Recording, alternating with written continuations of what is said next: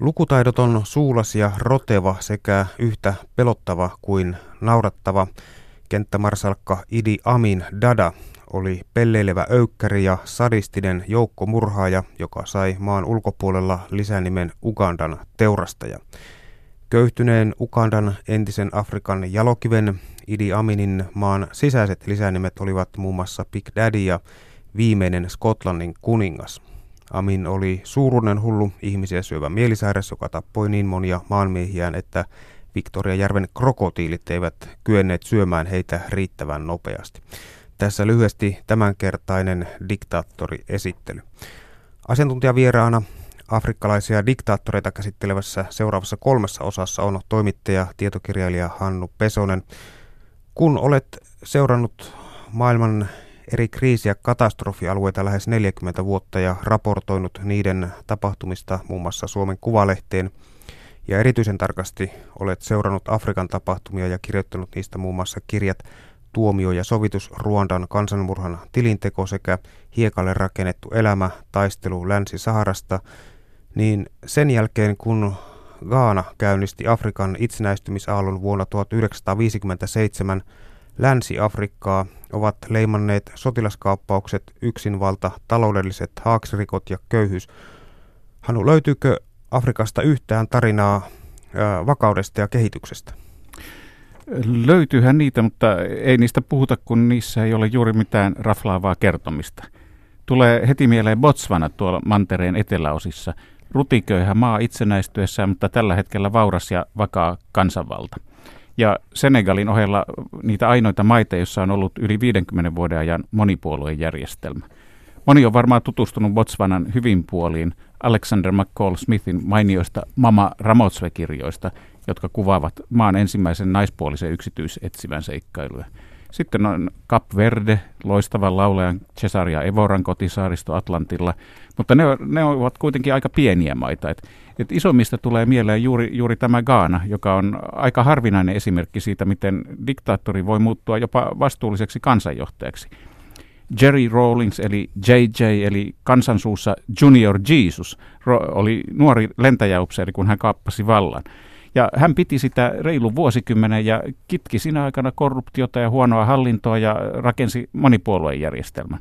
Sitten hän siirsi vallan siviileille, järjesti vapaat ja rehelliset vaalit, jotka voitti, ja lähti sitten kaksi kautta demokratiaa johdettuaan eläkkeelle. Eli luopui 20 vuotta maata johdettua rauhanomaisesti. Ja valta meni Gaanassa hänen poliittiselle päävastustajalleen, eikä siitä sen kummempaa seuran kahina. Hyvä kuulla, että näitä positiivisia merkkejäkin Afrikasta löytyy ja se, se on hyvä pitää mielessä. Afrikan valtiot peluttivat vuosikymmeniä länttä ja itää toisiaan vastaan ja niiden yksinvaltiaat ja diktaattorit lypsivät kuuluiseltakin tukialta runsaasti kahdenvälistä apua, jolla supervallat pidättelivät ystävää ajatumasta väärään leiriin. Diktaattoreita pönkittänyt tuki loppui kuin veitsellä leikaten Neuvostoliiton hajottua. Voiko käydä niin, että jos itä ja länsi ajatuvat jälleen jyrkkään vastakkainasetteluun, niin tämä tietää myös afrikkalaisten diktatuurien paluta? Niin, miksei voisi? Demokratia, eihän se ole mikään tämmöinen kiveen kirjoitettu ikuinen olotila, vaan voi romahtaa hyvinkin äkkiä, niin kuin yhtä hyvin meillä Euroopassakin on huomattu. Ja jos sitä ei valppaasti pidetä yllä, niin kyllä näitä kärkkyjä vallananastajiksi riittää. Et Afrikan demokratiat ovat vielä aika hauraita. Et monet niistä on minun mielestäni aika lähellä samanlaista tilaa kuin mitä meillä vallitsi Lappuan liikkeen nousuvuosina 1930-luvun alussa. Ja sikäläiset Mäntsälän kapinat voivat päättyä ihan eri tavalla. Et Afrikan demokratiossakin kyllä muistetaan aina maksaa valtion kassasta yleensä ensimmäisenä sotilaiden ja poliisien palkat, sillä heidän tyytymättömyydellään voi olla ikävät seuraukset tänäänkin. No Afrikassa monipuoluemalli ja markkinatalous eivät toistaiseksi ole tuoneet vaurautta, tuskin edes edistystä. Jaksaako kansa Afrikassa ylipäätään yhä uskoa markkinatalouteen ja demokratian hyödyllisyyteen? No yksilötasolla varmaankin, mutta noin niin kuin suurempana suunnitelmana ajatusmalli voi olla aika nihilistinen. Et, et jos ajatellaan tämmöistä aivan köyhää ihmistä, niin markkinatalous tarkoittaa hänelle sitä, että itselle ja perheelle ja omalle suvulle on nyt annettu mahdollisuus rikastua kaikin mahdollisia mahdottomin keinoin. Ei se mitään suurta makrotaloudellista hyvinvointia tarkoita. Ja demokratiastakin haetaan usein henkilökohtaista hyötyä ja miksei haettaisi, niinhän, niinhän mekin teemme. Ajatellaan nyt vaikka kunnallisvaalilupauksia ja toiveita, että kyllähän niihinkin liittyy vahvasti tämä oma ja oman lähiyhteisön etu ja sen parantaminen. Sitten eräs ö, ongelma on, että demokratian toimivuudessa tulee jatkuvasti ristiriitaisia ti- viestejä. Ja toisaalta Ruandassakin esimerkiksi on aika kovaotteinen diktaattori Paul Kagame, mutta toisaalta sitten Ruandan talouskasvu on jo pitkään kuulunut Afrikan nopeampi. No sitten tähän Big Daddyin. Hannu Pesonen, millainen kuva sinulle on jäänyt mieleesi Idi Aminista, joka kaappasi vallan Ukandassa tammikuussa 1971? varmaan yhtä ristiriitainen kuin useimmille muillekin. Tämä ovela, kökköhuumoria ja pelleilyä harrastanut raaka tappaja, joka janosi sokeasti valtaa ja hyväksyntää ja oli sitten niiden edestä valmis kaikkiin kuviteltaviin karmeuksiin. Ja sortui sitten lopulta tavalla, josta melkein kaikki saattoi sanoa, että näinhän minä sanoin, että siinä lopulta käy. Mutta ei ennen kuin koko yhteiskunta oli käytännössä tuhottu ja tolkuttoman verisellä tavalla. Kun Idi Amin kaappasi vallan Ukandassa 25. tammikuuta 1971, hän ryhtyi nopeasti kostamaan maalle, joka oli torjunut hänet ja herjennut häntä lapsena. Hänen edeltäjänsä presidentti Milton Oboten hallinnon jokainen jäsen otettiin kiinni ja telotettiin ampumalla. Samoin kävi juristeille, papeille, opettajille ja jopa lääkäreille. Heidän syntinään oli koulutus ja menestyminen yhteiskunnassa, jota Aminille ei ollut suotu. Mitä tämä kertoo Aminista? No se kertoi nopeasta kyvystä varmistaa valtansa ja myös kyvystä omaksua ne samat hallintotavat, joita oli harrastettu ja hyväksi havaittu jo vuosisatojen ajan. Et kauniissa ihannekuvissa afrikkalainen yhteiskunta esitellään aina yhteisöllisenä paikkana, jossa viisaat vanhat miehet neuvottelevat nuotion äärellä sopimuksia, mutta kyllä se todellisuudessa on ollut aika julmien valtataistelujen tanner ihan niin kuin eurooppalainenkin yhteiskunta. Ja äh, en usko, että Amin sinänsä koulutusta vihasi tai kadehti sen saaneita, mutta hän näki heidät vallananasta ja armottomasta näkökulmasta. Juuri he olivat sitä porukkaa, joka saattoi uhata ja kyseenalaistaa hänen valtansa paremman tietopohjansa takia, ja heillä oli myös koulutuksensa ja asemansa takia arvovaltaa ja varallisuutta ryhtyä kapinaan häntä vastaan. Ugandassa ei ollut mikään luotettava vankilalaitos, siellä tuollaiset vihamiehet vain kasvaisivat korkoa, joten parasta oli toimia niin kuin ennenkin, eli nirri pois. Se oli varmin valinta, eikä asiaa tarvinnut enää sitten sen jälkeen miettiä. Niin, Aminin teot olivat äärimmäisen julmia. Muun muassa Ukandan korkeimman oikeuden ylituomari Benedikto Kivanuka vietiin vankilaan ja siellä hänen kätensä ja jalkansa katkaistiin ja hänen sukupuolielimensä viillettiin irti ja tungettiin hänen suuhunsa ja lopuksi hänet sytytettiin palaamaan. Että todella, todella julmaa on ollut meno ainakin niiden tietojen mukaan, mitä levitetään todenperäisyydestä, ei voida tässä tietenkään olla, mennä ihan takuuseen. Aminen raakuudet eivät kuitenkaan olleet mitään uutta Ukandassa. Julmat menetelmät periytyvät jo ainakin kuningas Mutesan ajalta, joka oli vallassa 1856-1884.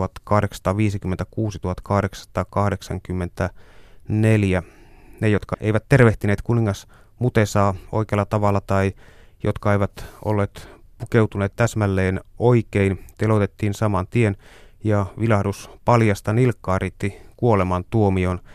Jos esimerkiksi hovipoika sattui viemään viestiä kävelen eikä juosten, niin rangaistuksena saattoi olla kuolema. Että tässä tavallaan paljastuu ihmisen raadollisuus pahimmillaan vai kuinka? No kyllä, joo. Ja toisaalta että valta on perinteisessä afrikkalaisessa yhteiskunnassa perustunut voimaan, jota näytetään myös ja varsin konkreettisella tavalla niin, ettei se jää juuri kenellekään epäselväksi. Ja kun noina aikoina joku nyt sattuu näkemään tällaisen telotuksen, niin kyllä silloin tämä oman aikansa internet, eli suusta suuhun kulkeva huhumylly, lähti pyörimään ja kipittämään ja eteni melkein yhtä nopeasti kuin tänäkin päivänä. Mutesasta takaisin Idi Aminiin ja, ja hänen taustaan. Aminin vanhemmat olivat maanviljelijä Andreas Nuabire ja Lugabara-heimon noitatohtori Assa Atte. Aminin vanhemmat erosivat pian lapsensa syntymän jälkeen ja nuori Amin kasvoi äitinsä luona. Idi Amin myi tien varrella munkkirinkilöitä ennen kuin värväytyi sotamieheksi Iso-Britannian siirtomaa-armeijaan Ukandassa. Hän oli suosittu sotilasurheilija, joka oli aina valmis ylistämään Britannian lippua ja monarkia. Amin piti halussa Ugandan raskaan sarjan mestaruutta nyrkkeilyssä vuosina 1951-1960. Amin oli myös hyvä uimari ja hän voitti kerran Ugandan uimamestaruuden. Muun muassa näillä nuoruusvuosien suorituksillaan Amin ilmeisesti raivasi tietä sitten ukandalaisten sydämiin. Kyllä, varmasti. Että nimi tuli tutuksi ja myönteisessä kansallishenkeä ruokkivassa mielessä. Et Ugandahan ei tosiaankaan ollut tuolloin vielä itsenäinen ja siellä oli varsin vähän kohottavia esimerkkejä ugandalaisuudesta. Ja kun tämmöisen kovanyrkkisen ja menestyvän raskaansarjan nyrkkeilijän maine aikana, jolloin Floyd Patterson tai Sonny Liston ja Cassius Clay eli tuleva Muhammad Ali olivat kaikkien huulilla, niin ei se ollut ollenkaan hullumpi meritti. No useimpien brittiupseerien mielestä Idin Amin oli mainio heppu, joskaan ei mikään ruudinkeksiä. Amin ylennettiin 1961 Ukandassa luuntantiksi, jolloin hänestä tuli maan toinen musta upseeri. Erään Ukandassa työskennelleen brittidiplomaatin kerrotaan sanoneen, että Amin oli käytännöllisesti katsoen umpi luuta kaulasta ylöspäin ja hänelle piti selittää asiat yksi kirjaimisin sanoin. Mahtoiko hän pitää paikkansa? Öö, niin, tota, ehkä ei hän nyt, kyllä tämä niin voimakasta tekstiä on, että tuskin, tuskin hän mikään, mikään todellakaan ruudinkeksiä oli, mutta ei diktaattorin tarvitse olla, eikä hän usein olekaan mikään ruudinkeksiä. Maailmanhistoria ja nykypäiväkin tuntee itse asiassa huomattavan määrän suunnilleen samoilla ominaisuuksilla varustettuja vallanpitäjiä. Että tämmöinen alaston vallanhimo yhdistettynä alkeelliseen oveluuteen, verbaalisesti vitsikkääseen kansankosiskeluun ja vainoharhaiseen kilpailijoiden vahtimiseen ja heidän tylyn tehokkaaseen kampittamisensa ilman tunnontuskia, niin se riittää yleensä ihan mainiosti. Se on erittäin tehokas yhdistelmä päästä tavoitteeseensa. Niin Ugandassa kuin kaikkialla muuallakin, missä poliittiset pyrkyrit raivaavat tietää ylöspäin. Ja Aminilla oli kaikkia näitä ominaisuuksia kukkura kaupalla ja hänellä oli sitten myös vastassaan yhteiskunta, jonka rakenteet ja käsitykset hyvästä hallinnosta olivat heikkoja. Siis tämmöinen yhteiskunta, joka ei yksinkertaisesti ollut oppinut suojautumaan tuollaiselta manipulaatiolta, eikä sillä ollut siihen keinojakaan. Ja lisäksi hän oli hyvin sisällä armeijan valtarakenteessa, oli verkostoitunut siihen suuntaan ja tiesi mistä liipasimesta piti vetää. Ja täytyy muistaa, että se oli kylmän sodan aikaa, jolloin länsimaat ja kommunistimaat Neuvostoliiton johdolla kävivät hyvin kovaa kisaa kaikista Afrikan uusista itsenäisistä valtioista. Sanotaan, että monet länsimaat olivat hyvin tyytymättömiä Ugandaa johtaneeseen Milton Oboteen, joka kävi heidän mielestään koko ajan vasemmistolaisemmaksi. Jos ei Aminin kaappausta suoraan avustettukaan, siihen suhtauduttiin lännessä ja varsinkin vanhassa emämaassa Englannissa suopeasti. Ja tämä tieto Aminille varmaankin välitettiin. Kun Aminista tuli vallankaappauksella Ukadan hallitsija vuonna 1971, herätti se maailmalla mutinaa. Aminia pidettiin puoli lukutaidottomana, tyhmänä ja ylimielisenä, mutta harmittomana. Mutta miten Hannu Pesonen, kun tällainen lukutaidoton, tyhmä ja ylimielinen pääsee valtaan, niin sitä taitaa kuitenkin olla sitten harmittomuus kaukana. No juu, kyllä. Varsinkin jos ei suostu muiden johdateltavaksi. Ja monet Aminin kaappausta tukeneet todella näkivät hänet vain keulakuvana ja tarpeellisena, mutta vain väliaikaisena työkaluna omille valtapyrkimykselle, mutta siinä he pettyivät pahasti. Ja Aminin vahvuuksiksi osoittautui juuri tämä, että ei hänellä ollut riittävää älyllistä kykyä lähteä mukaan tällaisiin viitta- ja tikarileikkeihin, jossa olisi juoniteltu ja laskelmoitu ja jaettu valtaa kirjevaalla aina kulloistenkin salaliittosopimusten mukaisesti. Hänen mielestään valta kuului hänelle, kun hän oli sen ottanut ja sillä selvä. Hän halveksi ylipäätään suunnattomasti diplomaatteja ja lipeviä pukumiehiä, kaiken maailman kamariherroja mutta ei kyllä aliarvioinut heidän kykyään tuottaa ongelmia, jos heille jätettiin liikaa löysää hihnaa. No viikkokaappauksen jälkeen harmittomana pidetty Idi Amin julistautui presidentiksi, ylipäälliköksi, pääesikunnan ja ilmavoimien esikunnan päälliköksi. Sotilastuomioistuimet asetettiin siviilioikeuden yläpuolelle ja Idi Amin perusti verisen sotilasdiktatuurin. Näin Idi Aminista tuli diktaattori helppoa kuin heinän teko, miksi kansa ei kapinoinut? Niin, ei kansalta siinä kaappauksessa viety oikein, oikein mitään sellaista hienoa ja korvaamatonta, jonka menettämistä he olisivat voineet surra. Pikemminkin he näkivät tämmöisen suorapuheisen kansanmiehen, joka oli rakentanut oman ugandalaisen unelmansa, johon saattoi samaistua ryysyistä kultatuoliin, ja joka voisi auttaa heitäkin eteenpäin ja ylöspäin. Ja kansaa varmaan tyydytti sekin, että Amin mollasi poliitikkoja, jotka puhuivat outoa koukerokieltä ja pyörähtelivät mustilla autoillaan kylän raitilla viideksi minuutiksi lupailemaan tyhjiä. Amin oli itse asiassa alkuun hyvin suosittu. Hän hikoili yksinkertaisessa kenttäpaidassa niin, että kainalot mustui ja kertoi härskejä vitsejä ja kyseli mamalta montako kunnon sonnia tämä oli Ugandalle synnyttänyt ja rehvasteli tavalla, miten hän nyrkeillään pehmitti huijarit ja loiset ja pottuili vielä rasvaisesti ulkovaltojen johtajillekin heidän diplomaattiensa kuunnellessa korvat punaisina. Kaikkea tuollaista. Minulle tulee mieleen tämän päivän johtajista Filippiinien Rodrigo Duterte, tämmöinen jätkämies, joka haukkuu rivosti muun maailman johtajat ja kehuu avoimesti, miten tappaa huumerikollisia ja on silti suositumpi kuin kukaan edeltäjistä. Mä en itse koskaan kohdannut Aminia, että hänet oli syösty vallasta jo kymmenen vuotta ennen kuin kävin Ugandassa ensi kerran 1980-luvun lopulla, mutta tapasin monia hän, hänet tavanneita. Ja heistä monien puheessa häivähti yhä jopa eräänlaista outoa nostalgista haikailua tuota alkuaikojen kansanmies Aminia kohtaan. Että jos se Amin olisi, olisikin pysynyt tuollaisena eikä muuttunut hirviöksi. Mutta totuuden nimessä täytyy kyllä sanoa, että toki paljon enemmän kohtasin surua, masennusta ja yhä erittäin voimakasta pelkoa, jota Aminin ajat olivat jättäneet hyvin syvälle ja hyvin paljon. Et ugandalaisten mielet oli kyllä yhä hyvin pitkälti Aminin aikakauden rampauttamia. Ja kun sitten byrokratia oli hoidettu ikään kuin kuntoon, oli käytännön tekojen aika. Idi Aminin koettua jälleen yhden niin sanotun Jumalan vierailusta vuonna 1972, niin hän antoi Ugandan 50 000 aasialaiselle, jotka olivat enimmäkseen liikemiehiä, lääkäreitä ja sairaanhoitajia 90 päivää aikaa poistua maasta, koska heillä ei ollut Ugandan hyvinvointi sydämessään ja heidän omaisuutensa takavarikoitiin. Tuhansia Idi Aminin vastustajiksi epäiltyjä kidutettiin ja murhattiin, epäilyttäviksi koettuja etnisiä ryhmiä vastaan käynnistettiin suoranainen kansanmurha. Tiedettiinkö ja ymmärrettiinkö maailmalla tuohon aikaan mitä Ukandassa todella oikein tapahtui? No ei varmaan ihan aluksi, ja jos tajuttiinkin, niin tuskin itse asiassa välitettiinkään paljon. Maailmahan oli silloin ehkä jopa kyynisempi ja armottomampi paikka kuin tänään. Nyt kylmän sodan valtataistelussa oli, jos nyt ei hyväksyttävää, niin ainakin hyvin ymmärrettävää, että vallanpitäjä piti tylystikin huolta siitä, että oteohjaksista ei hellittänyt. Et täytyy muistaa, että eihän siitä ollut kuin neljä vuotta, kun Neuvostoliitto oli murskannut raasti Tsekkoslovakian kansannousun ja että seuraavana vuonna tuossa tapahtumasta amerikkalaiset masinoivat vallankaappauksen, jossa Chilen sosialistipresidentti Salvador Allende murhattiin ja maa siirtyi Pinochetin oikeistolaiseen sotilasdiktatuuriin. Ja itse asiassa juuri britit opettivat Aminille taidon tappaa afrikkalaisia kyselemättä. Aminhan kukisti kapinoita brittien laskuun Somaliassa, Keniassa itsenäisyyttä tavoittelevia maumau-kapinallisia vastaan, kotimaisia karjakiistoja – armottomuus ja käskyjen sokea noudattaminen kyseenalaistamatta oli ainoa tapa edetä brittiarmeijassa. No sanotaan, että se, että Amin oli myös päästänsä sekaisin, paljastui todenteolla vasta myöhemmin, kun, kun hän tarjoitui Ugandan ja Iso-Britannian välisten suhteiden edistämiseksi naimaan prinsessa Annen.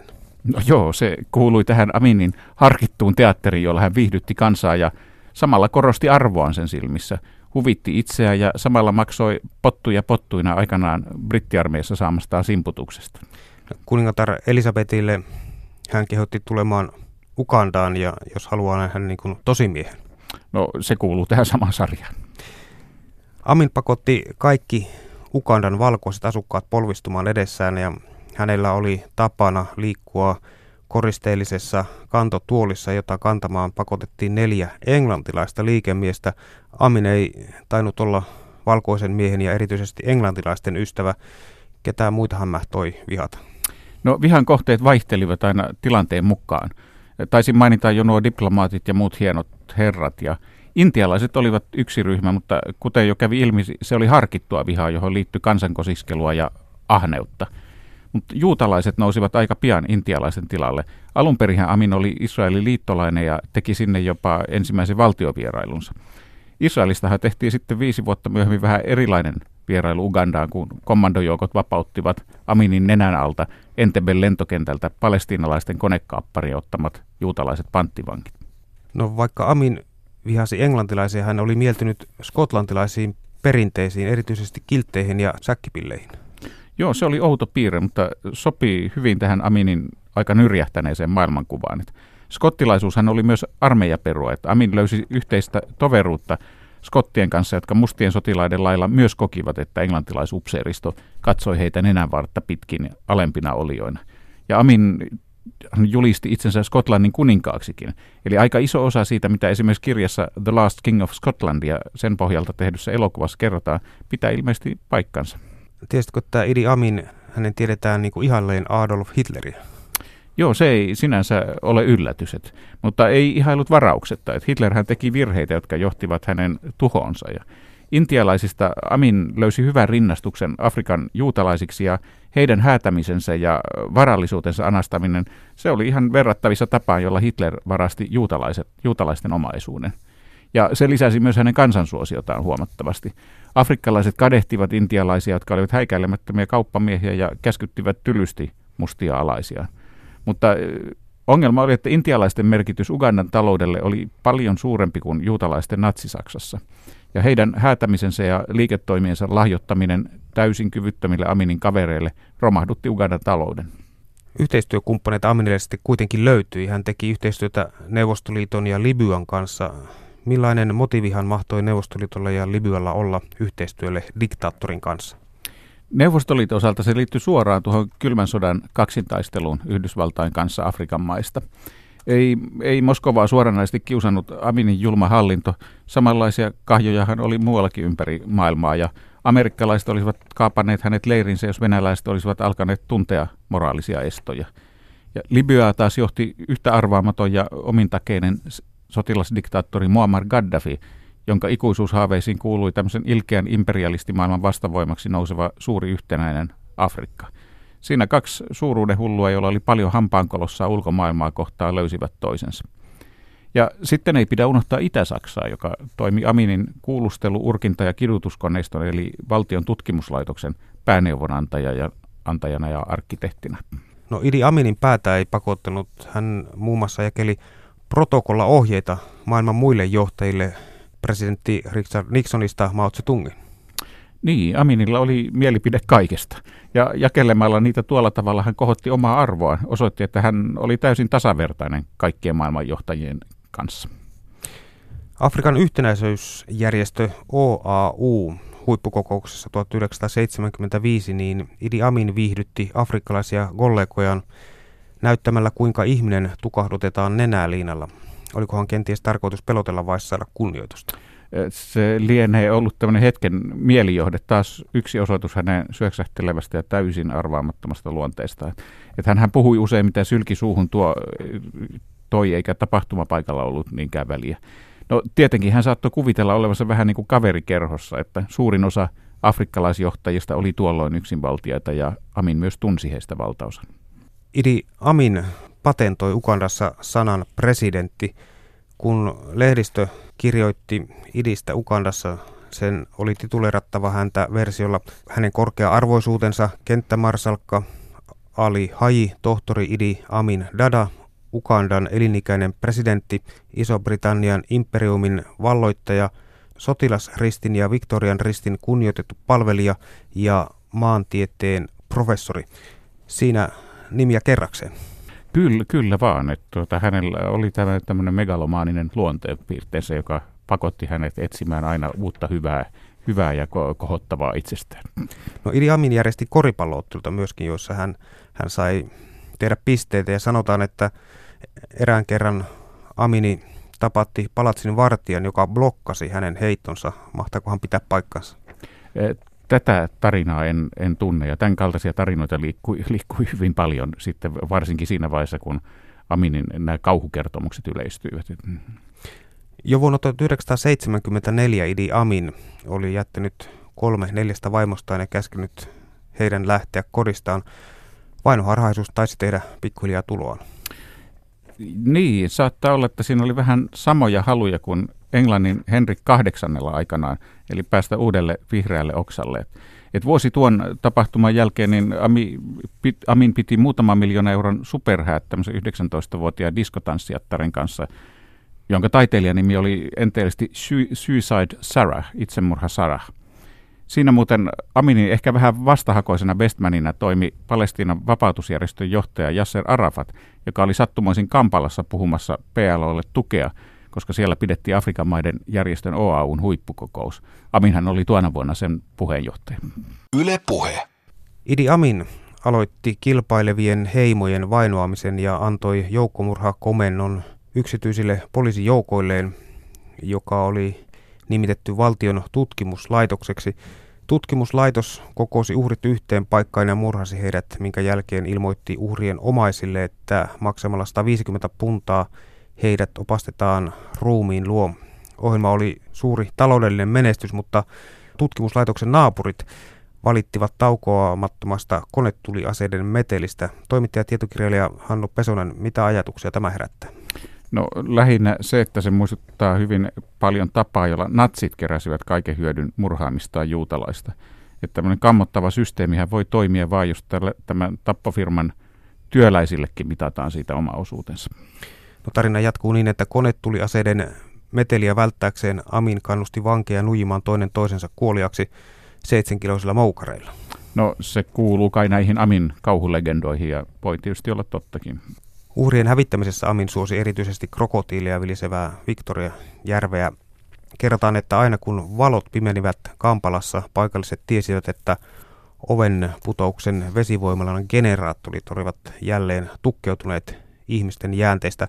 Taisi olla niin, että jokainen julkinen toimija, joka uskalsi kritisoida Aminia, sai olla varsin varma kuolemantuomiosta.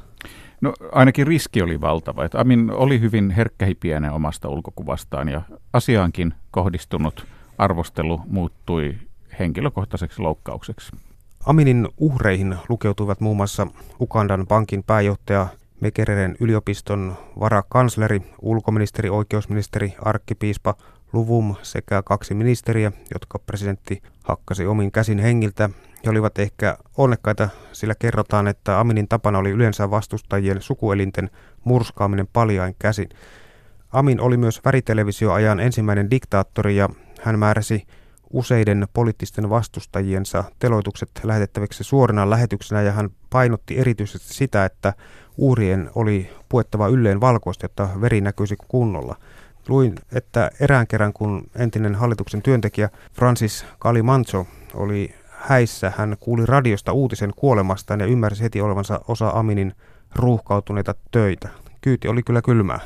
Niin, jossain vaiheessa tapettavia oli varmaan enemmän kuin koneisto pystyi murhaamaan. Ja jos itse Ugandan valtiohallinto oli epätarkkaa ja byrokraattista ja korruptoitunutta, niin varmaan se sama päti tappamiseenkin. Ja näiden systeemiheikkouksien ansiosta moni pelastui ikään kuin ihmeen kaupalla tai osti henkensä.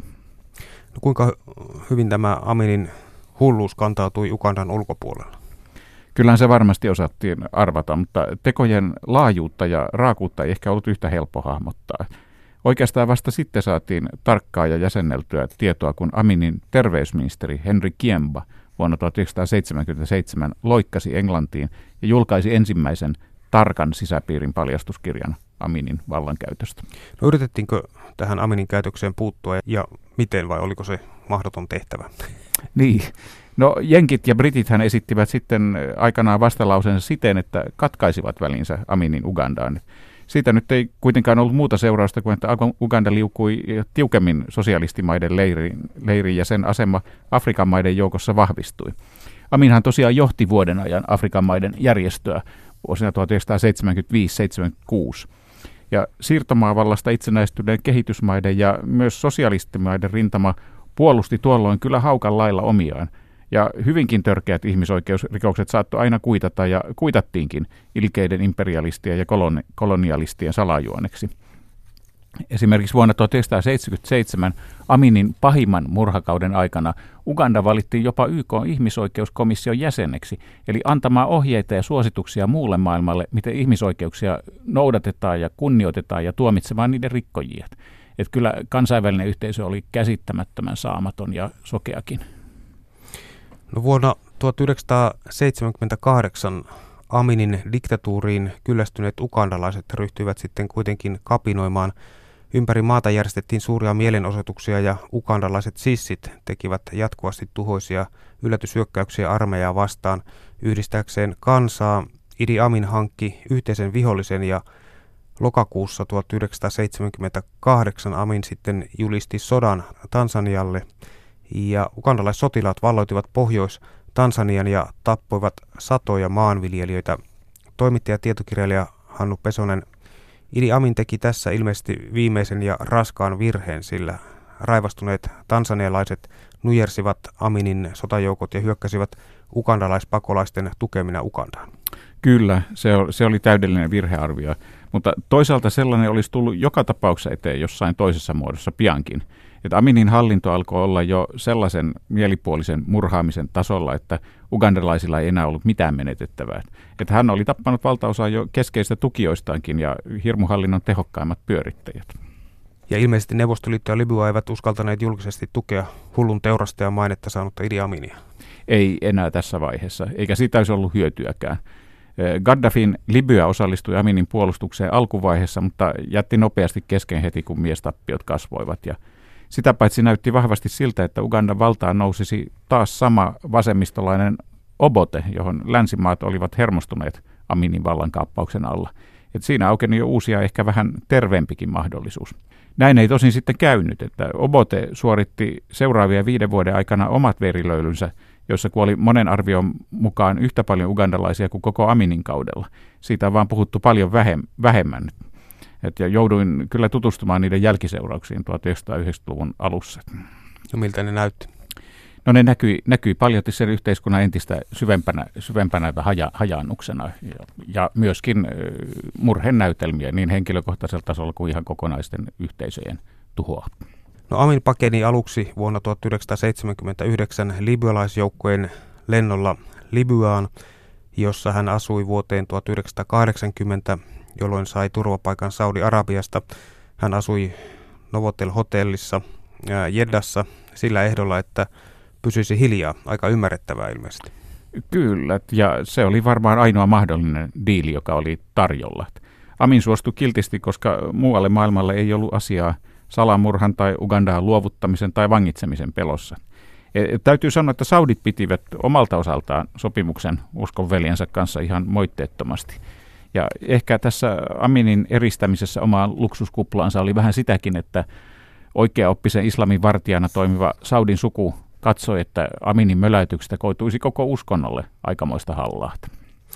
No sitten kun poliisit aikanaan tutkivat viralta pannun Idi Aminin asuntoa vuonna 1979, niin he löysivät suuren laatikon täynnä Tom ja Jerry filmikeloja. Oliko tämä Aminin inhimillinen puoli? Oli Aminilla varmasti paljonkin inhimillisiä puolia, niin kuin melkein kaikilla ihmishirviöillä. Se suuri ongelma vaan on, että ne ei ole mitenkään tasapainossa heidän raakuuksiensa kanssa, vaan ovat ikään kuin täysin, täysin eri aivolokerossa. Idi Amin oli kannibaali, mutta vasten tahtoisesti sillä kerrotaan, että hän piti ihmislihaa liian suolaisena. Niinpä Idi Amin tunnettiin viimeisinä vuosina nimellä tohtori Jaffa, koska hän söi ylenpalttisesti appelsiineja, eli ikääntyessään lihansyöjästä oli tullut hedelmänsyöjä. Ja, niin. Tuo Aminin kan- kannibalismi on kai suurelta osan, osalta legendaa. Et se on osa sitä vastapropagandaa, jolla lännessä iskettiin takaisin Aminin herjaaville kommenteille ja samalla yleistettiin ja alennettiin afrikkalaisia johtajia raaoiksi villi-ihmisiksi. En, en tiedä, onko mitään näyttöä siitä, että Amin olisi edes kokeillut ihmissyöntiä. Idi Amin kuoli vuonna 2003 ja hänelle järjestettiin vaatimattomat hautajaismenot. Aminilla oli arviolta 43 lasta. Aminin hengissä selvinnyt henkilääkäri kertoi Aminin sairastaneen muun muassa kuppaa. Aminin viisauden, jota hän noudatti tunnollisesti kerrotaan olleen söin heidät ennen kuin he söivät minut ja sitähän Amin sitten ilmeisestikin noudatti, sillä CIAn arvion mukaan Amin oli vastuussa noin 300 000 vastustajansa kuolemasta. Toimittaja tietokirjailija Hannu Pesonen, mitä Idi Aminin tarina meille opetti? Olisi varmaan hyvä muistaa, että vaikka tappaminen henki löytyy Aminiin, siihen osallistui tuhansia ja taas tuhansia muitakin ugandalaisia. Ei Amin yksin tappanut näitä satoja tuhansia ihmisiä. Amin antoi pahuudelle vapaan tien nousta esiin. Se oli se, oli se hänen osansa. Oikeastaan ainoa varma opetus on, että sama voi toistua ja on toistunutkin uudelleen, ilman että sen enempää oma kansa kuin ulkomaailmakaan älyää tai edes haluaa sitä ennakoida tai osaa siihen puuttua. Ja että vaikka tällainen dik- diktaattori kaadetaankin, niin kyllä jäljet jäävät hänen mellastuksensa kokeneiden keskuuteen vuosikymmeniksi.